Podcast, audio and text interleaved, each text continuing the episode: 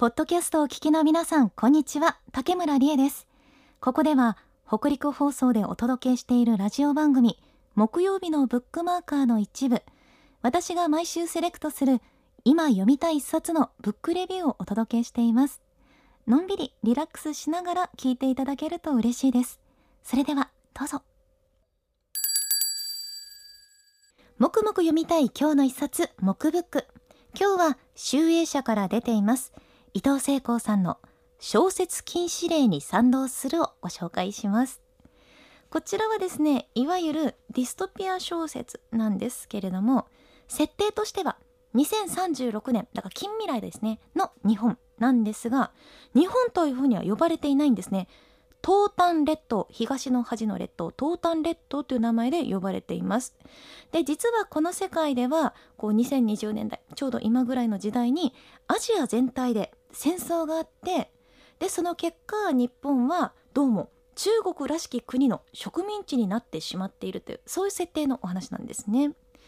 でそんな世界でこの小説はこの書き手である主人公の一人語りというか、こう手記のような形で進められているんですよ。でこう読み進めているうちに、どうやらこの主人公は独房に入れられていること、そして随分とひどい拷問を受けていること、そして独房に入れられる前は作家であったことが徐々に分かってきます。でこの主人公は元作家っていうのがこの物語の大切なポイントなんですけれども、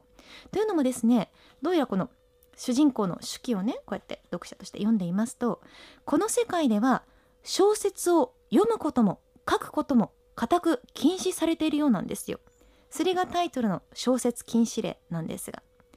でそんな状況の中でこの元小説家が独房にいながら何を書いているのかって言いますと、こういかに小説が読むに値しないものかっていうことへの、くだらないものかっていうことへのですね、考察を延々とこう書いてるんですね。これは小説じゃないって言いながら、でこう何度も拷問を受けているうちに、こう今までの小説家としての自分は間違っていたっていうふうに思うようになって、作家としての自分は間違っていたと思うようになって、でその改心した証を見せるためにですね、書いた文章なんですよ。でそれを私たち読者は読んでいるっていう風なスタイルになってるんですが、じゃあ具体的にこの主人公何を書いているかと言いますと、例えばですね、夏目漱石の荒人っていう、ゆく人荒人という小説を取り上げているんですが、これ登場人物の男性と女性の会話をその中で例に出してまして、相手のこう会話してる時に相手の心の中でつぶやいた声に対してもう一人の登場人物が返事をするっていう、ちょっと不可解な状況が発生しているっていうふうに指摘しているんですね。でこれをこの小説家は、登場人物が本来は知るはずのない情報を知っているっていう、そういった不思議な構造がこの小説の中で生まれているんだと。それは小説の中の虚構の世界が現実世界を侵食していっているからだっていうふうにこう主張してるんですね。そしてそんな不思議な状況を生んでしまうからこそ、小説っていうのは恐ろしいんだ、危険だっていうふうに言っているんです。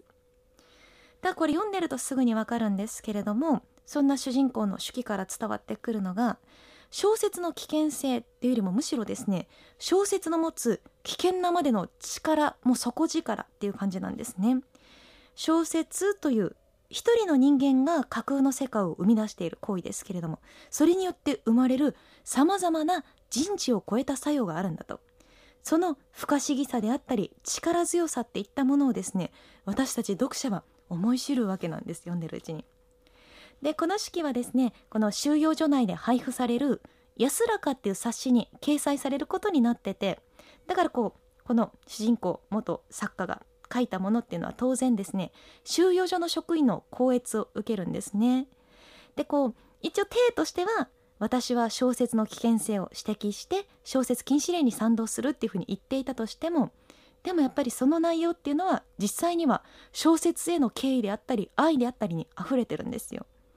で式は一月ごとに書かれてて、全部で10の式がまとめられている形になってるんですが、これそれぞれの終わりにですね、この主人公が講演の結果、いやこれはちょっと不適切だ、けしからんとして受けた処罰の内容っていうのが短く添えられているっていう、ちょっとゾッとするような構成になっているんですね。で、最初はその処罰が施設情報露出、軽度処置、軽度処罰みたいな比較的軽めの内容だったのが、こう回を追うごとに精神鑑定請求、強度処置、中度処罰みたいにどんどん過激に与えられる罰が強くなっていくんです。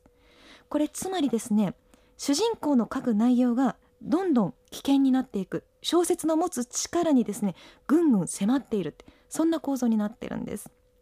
さらにこの小説が一切存在しないというこの世界の中でですね、主人公は非常にある種狡猾にある驚くような仕掛けをしてみせるんです。で、それが実際に何なのかは読んだ方のお楽しみにしたいなというふうに思います。私実際ですね、伊藤聖光さんのものって、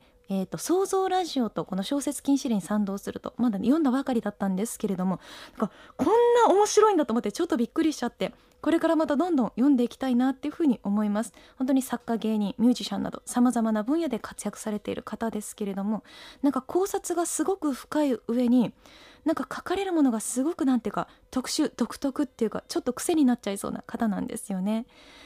聞いてらっしゃる方の中で伊藤聖光さんのこれおすすめだよとか、なんかこういうのやってるよとか、そういった情報あったらぜひ教えていただきたいなと思います。またね、皆さんからのメッセージなどお待ちしています。さあ、もくもく読みたい今日の一冊、もくブック。今日は集英社から出ています伊藤聖光さんの小説禁止令に賛同するをご紹介しました。さあ、竹村理恵の木曜日のブックマーカーはですね、こう4月を迎えることができまして、改変期を乗り越えることができました。皆さんこれからもですね、共に読書の人生、読書ライフを楽しんでいきたいと思います。それでは今日はこのあたりで失礼します。ではバイモク、いかがでしたか？面白そうって思っていただけたでしょうか？慌ただしい毎日の中でも素敵な本との出会いがありますように。それではまたお会いしましょう。竹村理恵でした。